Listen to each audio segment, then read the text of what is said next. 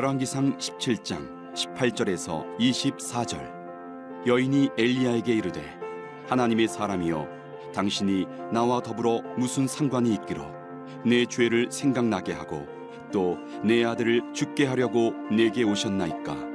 엘리야가 그에게 그의 아들을 달라 하여 그를 그 여인의 품에서 받아 안고 자기가 거처하는 타락에 올라가서 자기 침상에 누이고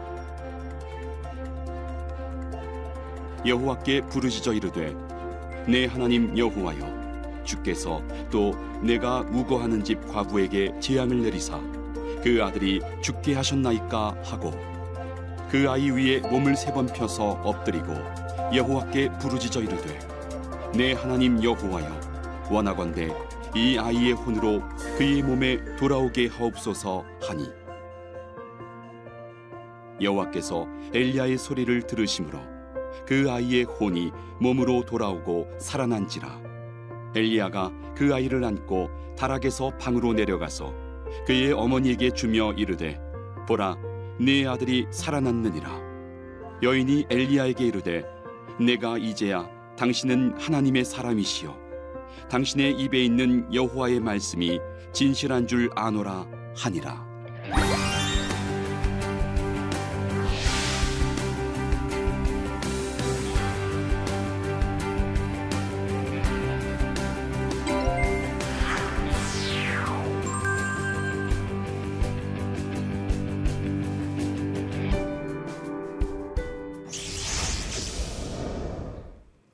반갑습니다. 합동신학대학원대학교의 김진수 교수입니다.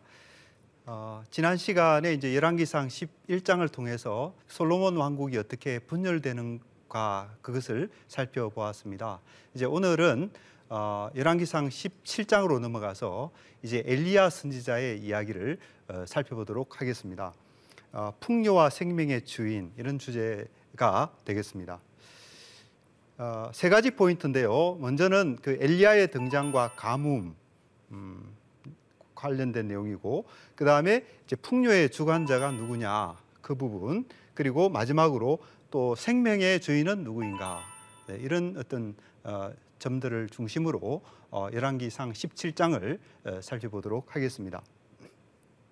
사실은 이 엘리야 선지자의 그 선지자적 활동이 열왕기에 처음 소개됩니다. 아, 특히 열왕기상 17장부터 열왕기하 1장 사이에 이제 이 엘리야 선지자의 사역 어, 선지자적 활동이 이제 다루어지고 있는데요. 크게 두 가지로 요약할 수가 있겠습니다. 이 북왕국의 아합 왕가 아주 이렇게 참 나쁜 그런 대표적인 왕인데요. 그 아합 왕가의 바알 숭배 정책에 맞서는 일을 했고 또 사회 경제적인 불의 아방이 이렇게 보여주었던 그 불의에 맞서는 그런 일을 했던 선지자입니다.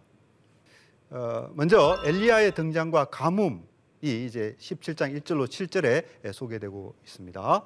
어, 엘리야를 소개하는 내용이 이제 이 17장 1절에 이렇게 나타나고 있는데요. 사실은 이 엘리야는 어, 여러 측면에서 구약을 대표하는 선지자다라고 할 수가 있습니다. 말라기서 4장 5절에 보면 보라 여호와의 크고 두려운 날이 이르기 전에 내가 선지자 엘리야를 너희에게 보내리니 자, 이 선지자 엘리야는 분명히 이제 신약에로 넘어오면 세례 요한을 가리키는 그런 인물인데요. 그 어, 세례 요한의 등장을 이야기하면서 선지자 엘리야를 너희에게 보내겠다 이렇게 말씀하고 있거든요. 그러니까 엘리야가 참 중요한 인물이구나를 확인할 수 있고요. 그 다음에 예수님의 그 공생의 마지막 기간에 변화산에 올라가셔서 변화되는 그 일이 있지 않습니까? 그때에 모세와 함께 나타나서 예수님이 예루살렘에서 돌아가실 일을 이야기했던 인물, 그 인물이 바로 엘리야 선지자입니다. 그래서 이 엘리야 선지자는 이런 면에서 구약을 대표하는 모세와 함께 구약을 대표하는 선지자다 이렇게 말할 수가 있는 것이죠. 그런데 이런 어떤 위대한 인물, 구약을 대표하는 인물이 등장한다고 그러면 그분에 대한 소개가 굉장히 이렇게 좀 다양하고 어, 이렇게 많을 것이다. 어, 그런 기대를 하게 되죠. 그런데 의외입니다. 열왕기상 17장 1절에서 엘리야를 소개하는 방식을 보면 너무나도 간단하고 너무나도 소박하다. 예, 이런 인상을 가지게 돼요. 길라앗에 우거하는 자 중에 디셉 사람 엘리야에게가 아합에게 말하되 이것이 엘리야에 대한 소개의 전부입니다. 그의 가게나 그의 신분이나 뭐 그의 어떤 여러 가지 인적 사항에 대해서 다른 여타의 소개가 전혀 나타나지 않고 있습니다. 자, 여기서 우리는 이런 생각을 한번 해보게 돼요. 자, 선지자라고 하는 인물이 어떤 사람인가? 선지자에게 중요한 것이 무엇인가 생각하게 된다는 거죠. 그것은 화려한 가문이나 어떤 배경이 결코 아니다. 선지자는 어떤 사람인가? 이사야서 30장 2절이라 에레미야서 15장 19절 등을 보면 선지자는 하나님의 입이다. 하나님이 하시는 말씀을 가감 없이 전달하는 그런 역할을 하면 된다. 뭐 이런 사실을 어, 우리가 여기에서 한번 생각을 해보게 되는 것이죠. 그래서 열왕기상 17장 1절에 보면 엘리야스는 이렇게 말씀합니다. 여호와께서 살아계심을 두고 맹세하노니 그래서 내 말이 없으면 수년 동안 비도 있을 또 있지 아니하리라. 이게 내 이 내가 누굽니까? 바로 여호와를 가리키는 거죠. 예. 그래서 어, 지금 가뭄을 선포하고 있는 그런 어, 선지자의 모습을 우리가 아, 보게 됩니다. 자, 이 시대가 도대체 어떤 시대였길래 이 가뭄은 분명히 하나님의 진노의 표현이고 어, 그런 것이죠, 그죠? 그런데 도대체 어떤 시대였길래 이런 일이 일어났는가 하는 것입니다. 그 시대는 북이스라엘에 이 아합이라고 하는 왕이 통치하던 시대였는데요. 이 아합은 어떤 정책을 폈는가 하면 참 이렇게 에, 참 이해할 수 없는 일인데 아합이 하나님을 섬기는 정책을 편 것이 아니고 바알 숭배 정책을 폈다 그런 것이죠. 그래서 그 시대에는 어, 저 왕가를 비롯해서 모든 이스라엘 백성들이 어디에 몰두해 있었습니까? 이 바알 숭배에 다 몰두해 있었던 거예요. 바알에게 제사를 드리고 바알에게 기도를 올리고 바알에게 제사 행위를 하고 이런 어, 일들에 왕으로부터 백성에 이르기까지 거기에 사로잡혀 있던 시대. 그 시대가 아합 시대였다라는 것입니다. 그런데 왜 이 사람들이 바알 숭배에 그렇게 몰두했느냐? 이 바알은 어떤 존재냐? 소위 번개를 손에 잡고 구름이 있을 때 이렇게 번개가 치지 않습니까? 그렇죠? 그 번개를 손에 잡고 어, 구름을 타는 자로 바알을 묘사하고 있어요. 이건 뭘 나타냅니까? 바로 바알은 비를 주관하고 풍요를 가져다 주는 신. 예, 그렇게 팔레스타인 지역에서 고대 가나안 지역에서 이 바알이 그런 존재로 숭배를 받았다라는 것이죠. 그래서 사실 이 바알 숭배라고 하는 종교 행위는 그런 세상에서 잘 되기를 바라는 마음, 이 세상에서 이렇게 안락한 삶을 살고 이 세상에서 이렇게 어떤 육체적인 어떤 만족을 도모하는 이런 마음의 표현, 그 표현이 바알 숭배로 나타났다. 이렇게 우리가 어, 이해를 할 수 있게 되는 것입니다. 그런 가운데 엘리야가 이제 하나님의 선지자로 나타나서 예언을 하게 되는데요. 어, 그 이후로 수년 동안 이 팔레스타인 땅에 비가 내리지 않게 되었습니다. 자, 그런 배경에서 보면 지금 비가 내리지 않는 그 의미를 그 의미를 알 수가 있게 됩니다. 그것은 바로 바알 숭배가 얼마나 어리석은 일이냐. 그것을 폭로하는 성격이 있다라는 거죠. 그리고 비와 풍요를 주관하는 존재가 누구냐? 이 바알이냐? 아니다라는 거죠. 비와 풍요를 주관하시는 분은 엘리야의 하나님, 여호와 하나님, 그분이시다라는 메시지를 이 기근을 통해서 하나님이 주시고 있는 것입니다. 가나안 사회의 맥락에서 비가 잘 내려야지 이렇게 삶이 원활하게 또 이렇게 복되게 유지가 되고 그렇게 될 수 있지 않습니까? 그래서 비는 하나님의 말씀을 지키는 자들에게 약속된 축복이다. 아, 그런 말씀을 하고 있고요. 가뭄은 또 이게 신명기 28장 23절로 24절에 보면 하나님과의 언약을 깬 자들에 대한 저주이다. 이 가뭄은 비가 없고 메마르고 삶이 피폐해지지 않습니까? 그러니까 하나님과 언약을 깬 자들에게 주어진 저주다라는 거죠.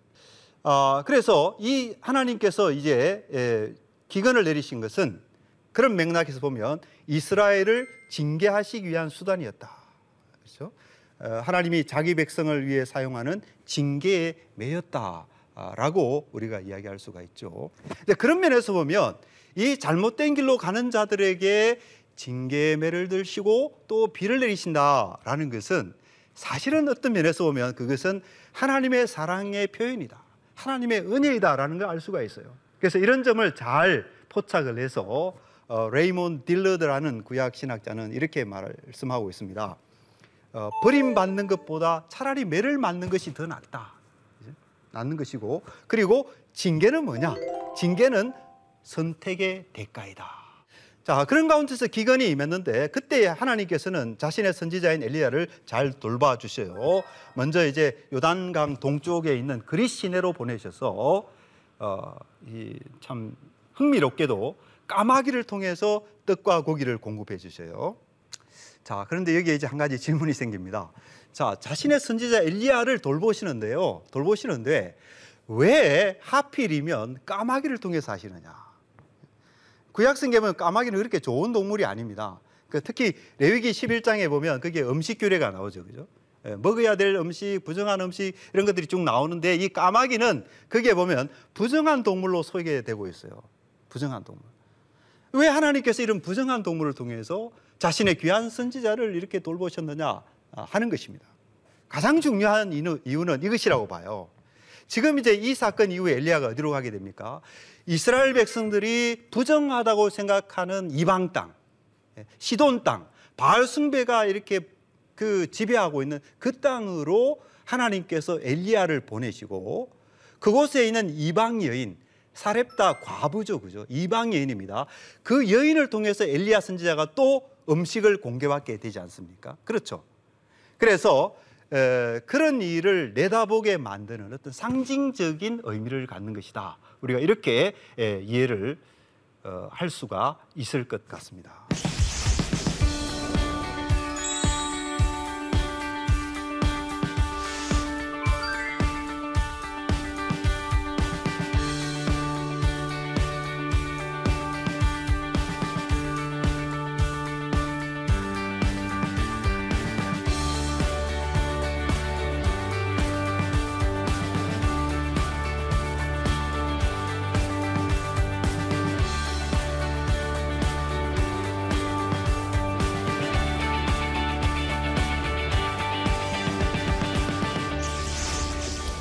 자, 그다음에 이제 두 번째 주제로 넘어가서 어, 이제 풍류의 주관자가 누구냐 하는 것이 이제 드러나게 돼요. 그리 시내에 물이 마르자 하나님은 엘리야를 시돈 땅 사르바세 한 과부에게로 보내게 되는데요. 이 시돈은 어떤 곳인가 하면 이 악녀 이세벨 아합의 부인 음, 유명하죠, 그죠? 이 이세벨의 아버지가 누구인가 하면 이 시돈 땅의 왕이었는데 엣바알이라는 사람이에요. 어, 자, 에바알이라는 사람인데 에바알은 그 말의 뜻은 뭐냐면 바알과 함께 이런 뜻이에요. 그죠? 그러니까 임마누엘 하면 하나님이 우리와 함께 하신다 그런 뜻 아닙니까? 그것과 비슷한 의미예요. 그러니까 에바알을 하면 바알과 함께 있는 자다 그런 뜻이죠. 그러니까 이 이스벨의 아버지 에바알은 그런 사람이었다라는 거예요. 그 고장이 바로 그곳이 어디냐? 아, 시돈 땅이라는 것입니다. 따라서 그곳은 바알 숭배의 본고장이다 이렇게 말할 수가 있는 것이에요. 하나님께서 왜 엘리야 선지자를 이곳으로 보냈을까? 이곳으로 보냈을까? 그것은 다름이 아니라 이 바알 숭배의 실상, 바알 숭배의 흑상을 폭로하기 위한 아주 고도의 전략 속에서 하나님은 바알 숭배의 본고장으로 자신의 선지자를 보내셨다. 이렇게 우리가 이해하게 되는 것이죠. 호랑이를 잡으면 호랑이 굴 속으로 들어가야 된다. 뭐 이런 속담과 연관해서 생각해 볼 수가 있을 것 같아요. 그런데 이 시돈 땅에 가보니까 그 땅에도 무엇이 일어났느냐? 그 땅에도 심각한 기근이 일어났어요. 그건 뭘 나타냅니까? 아무리 바알 숭배를 해도 그 바알 숭배의 바알은 헛된 허수아비에 불과한 존재이다. 예, 이것을 어, 명확하게 나타낸다고 볼 수 있는 것이죠. 자, 이제 이 엘리야 선지자가 이 시돈 땅 사르밧으로 가서 이제 한 과부를 만나게 되는데요. 그 가부의 상황을 보면 참 안타깝습니다. 나는 떡이 없고 다만 통에 가루 한 웅큼과 병에 기름 조금뿐이라. 내가 나뭇가지 둘을 주어다가 나와 내 아들을 위하여 음식을 만들어 먹고 그 후에는 죽으리라. 참 너무나도 딱하고 너무나도 불행한 그 남편도 없는 사람이거든요. 그런 여인의 모습을 어, 보게 됩니다. 아주 극심한 기근과 가난에 이렇게 고통당하는 그런 모습이죠. 자, 이런 여인을 만나게 되는데 그 여인 앞에서 보이고 있는 엘리야의 태도, 소위 하나님의 사람의 태도는 우리를 매우 당황스럽게 만듭니다. 어떻게 말하는가 하면요. 바로 이런 여인에게 이렇게 요구를 해요. 청하건대 그릇에 물을 조금 가져다가 내가 마시게 하라. 청하건대 내 손에 떡 한 조각을 내게로 가져오라. 어떻습니까? 참 당황스럽지 않습니까? 이렇게 뭐라도 있는 사람에게 가서 이런 요구를 하면 모르겠는데 예? 지금 어떻게 이렇게 이런 불행한 여인에게 가서 이런 요구를 할 수 있었는지 예, 의문스러운 거죠. 엘리야가 정말 무자비한 사람인가? 자기만 아는 사람인가? 자기 배만 채우려고 하는 사람인가? 그런 질문까지 해보게 돼요. 그런데 사실 그 전후 맥락을 가만히 읽어보면 어, 다른 데 있습니다. 그 이유가 다른 데 있어요. 17장 9절에 보면 이 너는 일어나 시돈에 속한 사람 하나님의 말씀이죠. 엘리야에게 주신 말씀. 가서 거기 머물라. 내가 그곳 과부에게 명령하여 내게 음식을 주게 하였느니라. 엘리야는 하나님께로부터 이 말씀을 들은 상태였다라는 것이죠. 그죠? 그래서 믿음을 가지고 엘리야는 그런 말을 감히 할 수가 있었다라는 것입니다. 그런데 놀랍게도 이 여인은 엘리야의 요구에 선뜻 응하고 있어요. 그 남아 있는 것이라고 하는 밀가루 조금, 기름 조금, 이제 그걸 가지고 마지막 음식을 해 먹고 자기의 아들과 더불어서 죽으려던 참이었는데 어떻게 합니까? 바로 그것을 내놓았다라는 거예요. 그것을 내놓았다라는 것입니다. 도대체 이 여인은 왜 그렇게 했을까? 이 여인은 정말 생각이 없는 사람인가? 그런데요, 사실은 그 맥락을 보면 이 여인이 그렇게 한 이유를 알 수가 있어요. 어, 그 여인의 그런 행위 속에는 엘리야의 말을 믿는 믿음 때문이었다라고 우리가 볼 수 있어요. 그러니까 열왕기상 17장 14절에 보면 이스라엘 하나님 여호와의 말씀이 엘리야가 한 말, 말씀이죠. 그죠? 말씀이 나 여호와가 비를 지면에 내리는 날까지 그 통의 가루가 떨어지지 아니하고 그 병에 기름이 없어지지 아니하리라. 자, 이 말을 듣고 여인이 자기에게 있는 그 마지막 남은 것을 내놓았거든요. 그렇게 보면 이 여인의 행위는 그저 이렇게 생각이 모자라서 어? 어? 그렇게 무모한 짓을 한 것이 아니고 바로 하나님이 하신 말씀에 대한 어떤 믿음을 가지고 그런 행위를 했다. 이렇게 우리가 아, 볼수 있는 것입니다. 자, 왜 이런 믿음으로 나아갈 수 있었을까? 어떻게 그렇게 될 수 있을까? 아마 계속되는 기근 앞에 이 무기력한 바알의 모습을 보면서 이 바알 숭배자였던 이 과부의 마음속에 회의감이 생겼지 않을까 생각해 볼 수가 있습니다. 그런 회의감 때문에 느닷없이 엘리야가 그런 말을 했음에도 불구하고 그 말에 대해서 귀 기울일 수 있는 그런 어떤 어, 어, 변화가 이 여인에게 있었지 않을까 생각이 되는 것이죠. 그죠? 그런 관점에서 보면 이 가나안 땅을 휩쓸었던 그 기근은 사실은 불행만이 아니고 특히 이 과부와 관련하여서는 은혜의 수단이었지 않을까 생각해 볼 수가 있습니다. 이 기근을 통해서 아, 뭔가 잘못됐구나.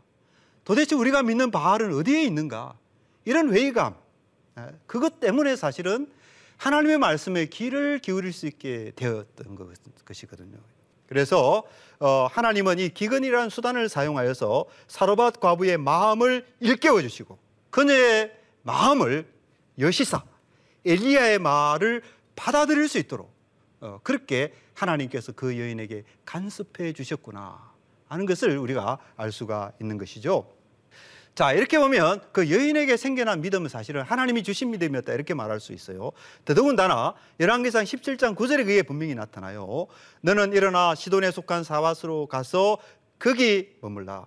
내가 그곳 과부에게 명령하여 내게 음식을 주게 하였느니라. 누구의 말씀입니까? 하나님 말씀이죠. 하나님이 그 과부에게 명령하셨다라는 거예요. 그죠? 이 명령이 뭡니까? 바로 이 사로밥 바부의 마음 속에 하나님이 여러 가지 방면으로 역사하셔서 그의 마음을 이렇게 어루만지셔서 그의 마음을 열어주셨다. 그런 얘기 아니겠어요? 그래서 엘리야의 그 여인의 마음에 믿음이 생기게 하시고 엘리야의 말을 순종하도록 하게 해주셨다 에, 그런 것이죠. 그렇게 보게 될 때 여인에게 생겨난 그 믿음은 다름이 아니라 바로 하나님께서 주신 하나님께로부터 온 그런 믿음이었다 라는 것을 알 수 있게 되는 것이죠. 그런데 그 믿음이 결국 어떻게 됩니까? 기적을 가져옵니다. 밀가루 통에 밀가루가 떨어지지 아니하고 기름이 없어지지 않은. 그래서 풍요를 주관하시는 분이 누구냐? 바알이 아니고 하나님이시다. 하나님의 말씀을 순종하였더니 기름이 마르지 아니하였구나. 또 밀가루 통이 마르지 아니하였구나. 무엇입니까? 하나님이 모든 것을 주관하시는 분이구나. 이런 사실을 명백하게 나타내고 있는 것이죠.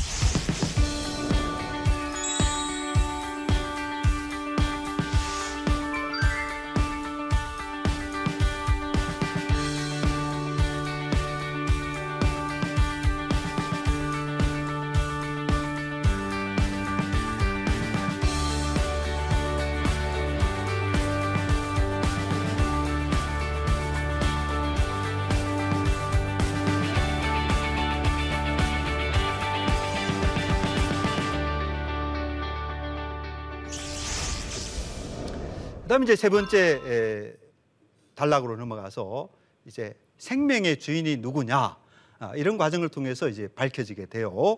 이제 이 사르밧 과부 참 불행한 여인이었는데 에, 이제 이 떨어지지 않는 밀가루, 마르지 않는 기름병 거기서 이야기가 끝났으면 좋을 것 같은데 더 심각한 시련이 몰려오게 됩니다. 예, 하나뿐인 아들이 갑자기 죽, 죽었던 일이 그런 일이에요. 왜 이런 일이 일어나는가? 인간의 모든 불행에 의미가 있다면 이 과부에게 닥친 이 아들이 죽는 이 비극, 이 비극은 도대체 그 여인에게 어떤 의미를 갖는 것인가? 이것을 생각하게 되는 것이죠. 근데 열왕기상 17장 18절에 보면 이 여인의 생각을 나타내는 말이 나타나요. 하나님의 사람이여 당신이 나와 더불어 무슨 상관이 있기로 내 죄를 생각나게 하고 또 내 아들을 죽게 하려고 내게 오셨나이까. 지금 이 여인은 이 문제를 이렇게 받아들이고 있는 거예요. 나에게 죄가 많아서 예? 내 죄를 지금 이렇게 예? 덜추어내기 위해서 그것을 벌 주시기 위해서 지금 이런 일이 일어나고 있구나. 그렇죠? 여인은 지금 그렇게 지금 상황을 지금 받아들이고 있는 거예요. 그런데 과연 그럴까요? 네, 이 여인이 참 불행한 상태 속에서 그런 생각을 했지만 사실은 그 속에는 어떤 오해가 들어 있습니다. 어, 엘리야가 온 이유는 결코 그렇지 않죠. 그죠? 만약에 죄를 들춰내기 위해서 뭐 이렇게 벌하기 위해서 예? 엘리야 선지자가 왔다면 왜 그런 기적은 왜 베푸셨나라는 거예요. 밀가루와 기름 그건 왜 주셨나라는 것입니다. 예? 우리 하나님이 과연 그렇게 변덕스러운 하나님인가? 뭐 어떤 때는 복을 내렸다가 어떤 때는 막 벌을 줬다가 이렇게 변덕스러운 하나님인가? 그렇지 않죠, 그죠? 성경은 분명히 가르칩니다. 하나님이 어떤 분인가? 하나님은 신실하시고 은혜로우시고 자비로우시고 예, 생명을 주시고 복을 주시기를 원하시는 그런 하나님이시거든요. 자 그런 연장선에서 보면 여인에게 왜 이런 불행이 닥쳤는가? 아, 그 이유는 이렇게 우리가 아, 이해를 예, 할수 있습니다. 그것은 생명의 주인이 누구인지 알려주시기 위해서, 그죠? 그것을 하나님께서 허락하셨다 이렇게 볼 수가 있는 것입니다. 당시까지만 하더라도 이 바알 숭배자들은 말이죠 생명의 주인이 바알이다 이렇게 생각하고 있었던 거거든요. 여인도 예외가 아니었겠죠, 그죠? 지금 하나님을 믿는 믿음 안으로 지금 나오고 있는 가운데 있었지만 그 여인에게는 여전히 뭡니까? 생명의 주인이 누구이냐? 라는 부분에 있어서 아주 아직까지 이렇게 잘 모르고 있었다라고 볼 수가 있습니다. 그런 가운데 지금 하나님께서는 생명의 주인 매우 중요한 문제 아닙니까? 그죠? 그러니까 먹고 사는 문제보다 더 중요한 문제죠. 우리의 생명이 어디로부터 왔는가? 우리의 생명이 누구 손에 있느냐? 그게 얼마나 중요한 문제예요. 예, 그것을 하나님께서 알려주시기 위해서 말하자면 인간의 궁극적인 문제, 인간의 본질적인 문제, 그 문제를 하나님께서 가르쳐 주시기 위해서 지금 이 여인에게 이런 불행한 일이 일어나도록 하나님께서 이렇게 간섭하셨다라고 볼 수가 있는 것이죠. 자, 일이 있고 난 다음에 이제 엘리야가 기도하는 모습이 이제 또 어, 나타나고 있죠. 어, 열왕기상 17장 19절로 21절에 이제 엘리야가 기도하는 모습이 나타나는데요. 여기 보면 우리가 눈에 띄는 모습이 이겁니다. 그 아이 위에 몸을 세 번 펴서 엎드리고 그런 어떤 특이한 행동을 모습을 엘리야가 보여주고 있죠. 그죠? 왜 이렇게 했을까? 어, 자칫 오해하면 이것은 어떤 이방 사람들이 하는 어떤 주술적인 행위가 아니냐. 뭐 죽은 아이를 눕혀놓고 그 위에 올라가서 이렇게 세 번씩이나 이렇게 하는 것. 그게 어떤 주술적인 행위가 아니냐. 이렇게 생각할 수 있는데 그건 전혀 오해죠. 그죠? 어, 그 행위의 의미는 이겁니다. 바로 선지자적인 어떤 상징 행위라는 거죠. 지난 시간에 아이야 선지자가 뭐 자기가 입고 있던 새 옷을 열두 조각으로 나누어서 이렇게 하는 일이 있었지 않습니까? 그것과 마찬가지로 어떤 메시지를 담은 어떤 하나님의 뜻을 드러내는 상징적인 의미를 갖는 행위가 바로 이 행위였다. 아, 그렇게 이해하게 되는 것이죠. 그러면 그 상징이라고 하는 것이 무엇인가? 저는 이렇게 생각합니다.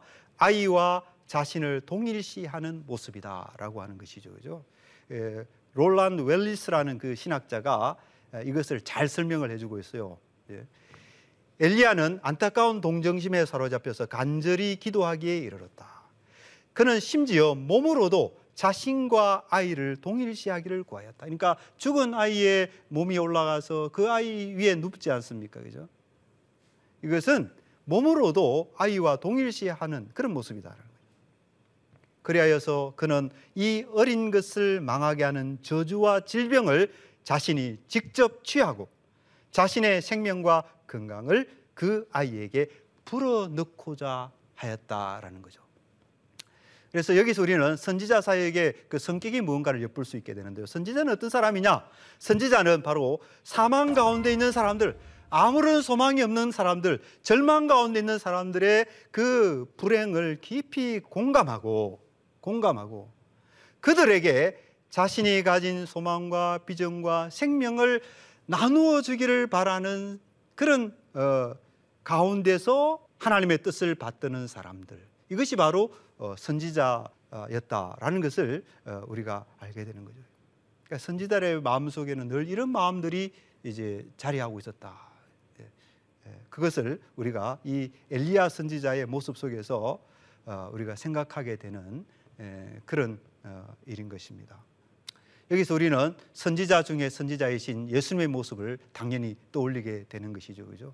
예수님을 행적을 보면 얼마나 사람의 불행과 고통에 대해서 깊이 공감하셨느냐를 알 수가 있는데요. 요한복음 11장 33절에 보면 나사로의 죽음을 슬퍼하는 자들을 보고 어, 심령의 비통이 여기시고 불쌍히 여기사 이렇게 이제 사도 요한이 묘사하고 있는데 예, 예수님이 예, 우리 인생들의 고통을 어, 공감하시는 예, 그런 불쌍히 여기시는 그런 모습인 거죠.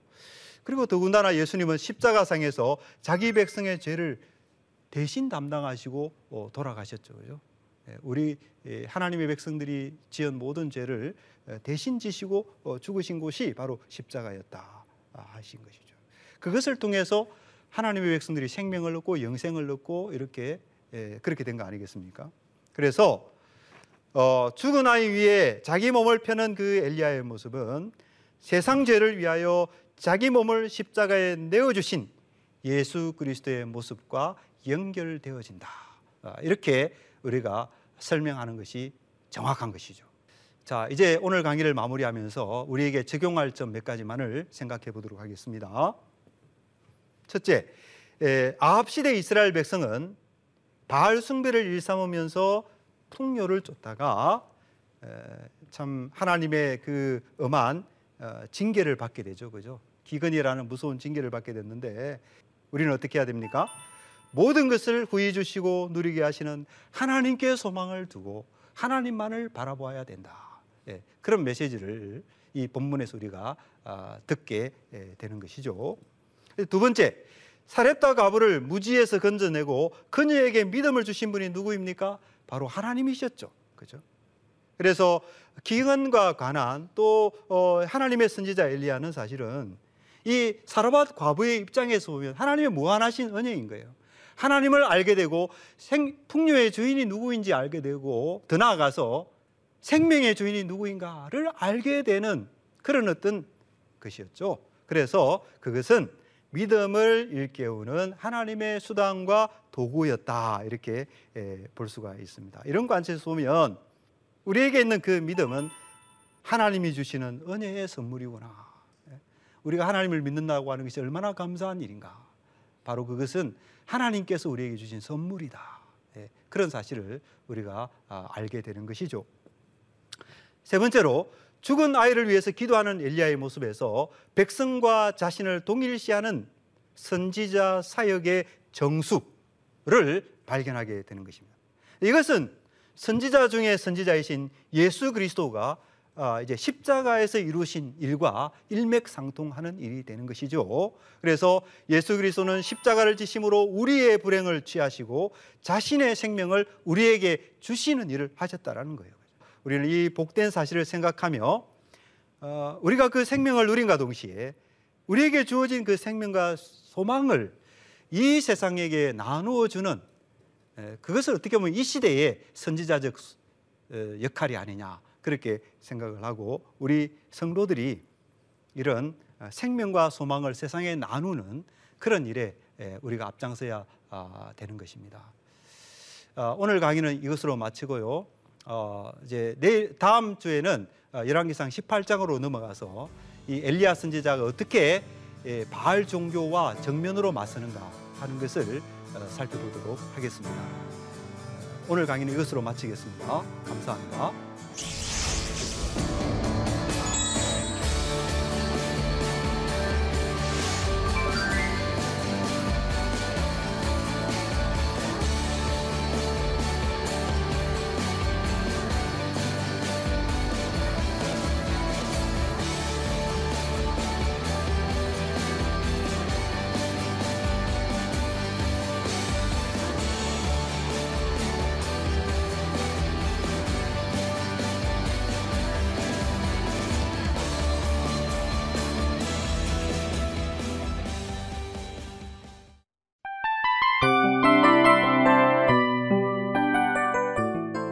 이 프로그램은 청취자 여러분의 소중한 후원으로 제작됩니다.